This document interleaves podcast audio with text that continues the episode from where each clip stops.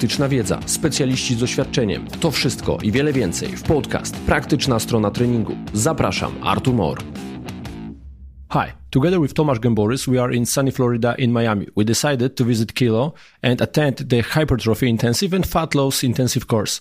We took the opportunity to record a special episode of Praktyczna Strona Treningu podcast. Ladies and gentlemen, today with us in front of the second microphone, Stephane Cazeault. Hello, Stephane. Hi, Arthur. Nice to have you here in Miami. Super happy for fat loss and hypertrophy. Definitely it's intensive. Hypertrophy intensive is intensive. Yes. I feel it. I'm a survivor. Yeah. Yeah. All right.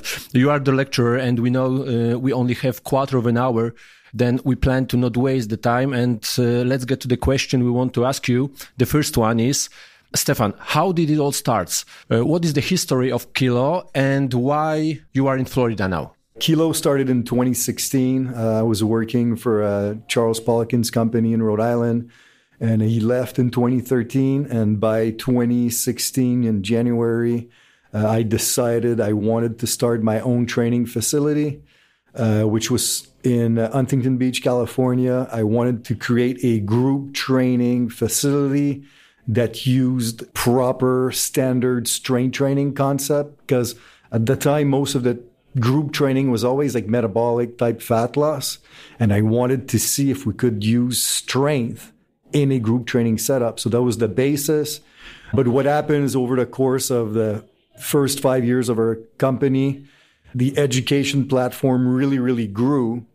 And then by 2021, we decided, well, it might be a good thing to see how much we could push the education.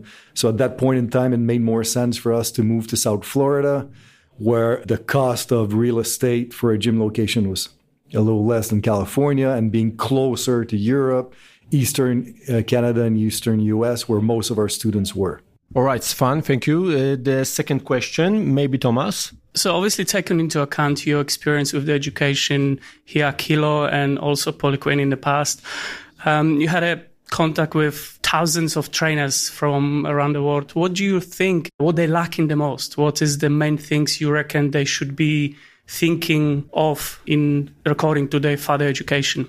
Well, one thing that I've noticed early on is, especially when it comes to program design, I find that a lot of young coaches, they have a lot of knowledge of techniques and methods, and a lot of theoretical knowledge of like standalone concepts. But what I find is lacking is the ability to put all of these concepts and methods together in a long-term plan. And I think that's, in a lot of the education that I've done personally in the past, I think that's something that was really lacking. And, you know, like everybody knows like the 5x5 and everybody knows like a bunch of methods, but how do you put them together on a long-term perspective? And that's what we tried to create with Kilo, is more of a teaching the long-term aspects of strength training. So they understand the tools, they just don't know how to make a system out of it. Yeah, exactly. Because if you don't use these methods in a cohesive and progressive way, you're not really going to optimize your results. Yeah. Is there anything you can think in particular according to, let's say, where people coming from? Let's say trainers from Europe, Eastern Europe, or maybe Australia? Because we know you had experience with a lot of different nationalities. It's interesting, right? Because these types of questions, you tend to generalize, right? Which is, I mean, the name says it. I'm just generalizing here, but you see trends from different parts of the world. Like, for example, a lot of the students we have from Australia, they tend to be way more into physique and body composition, whereas the Americans, they tend to be more about like big bench, a big squat, a big deadlift. Same with the Canadians. And then you have the Europeans, where I find they're more technical with the lifts. They tend to have like better technique overall. But, you know, these are just trends. There's always like exception to the rules. Even Polish? But, I mean, Polish, like, so I've met you guys. We have a few students that we've met, maybe like 3 or 4 more that came here. Polish are definitely the strongest, biggest, most muscular students that we have. Yes. The hardest working students we've ever had. But I just think that, to be quite honest, everybody has a ton of knowledge, but I truly think that long-term periodization is the lacking piece for most people. Yeah. The role of strength training in physical preparation is obvious. You can't go wrong getting strong. But do the hypertrophy and fat loss programs, hypertrophy intensive, fat loss intensive, in the Kilo methodology, apply in sport. Where is the place in sport of this kind of methods? It can apply, but I think that you have to be careful when you apply it. So, for example, if you have the opportunity to train athletes in a sport that have a long off-season, I think that hypertrophy work or fat loss work can be very beneficial in the early stages of training. If you have a really, really, really short off-season, I think it's a little bit harder because it's going to pull you away, if you want, from strength and power, which is at the end of the day really important. But you can't deny the fact that body composition, like muscle mass, is a great trigger to strength and power. And also, if you want to be fast and you have too much body fat, it's hard to be fast. So I also think that getting great body composition numbers will help you becoming a better athlete in the sense that you'll have more power and more speed. So they're quite important. You just need to make sure that you do them in the early stages and that you have enough time after doing it to transfer into more strength and power.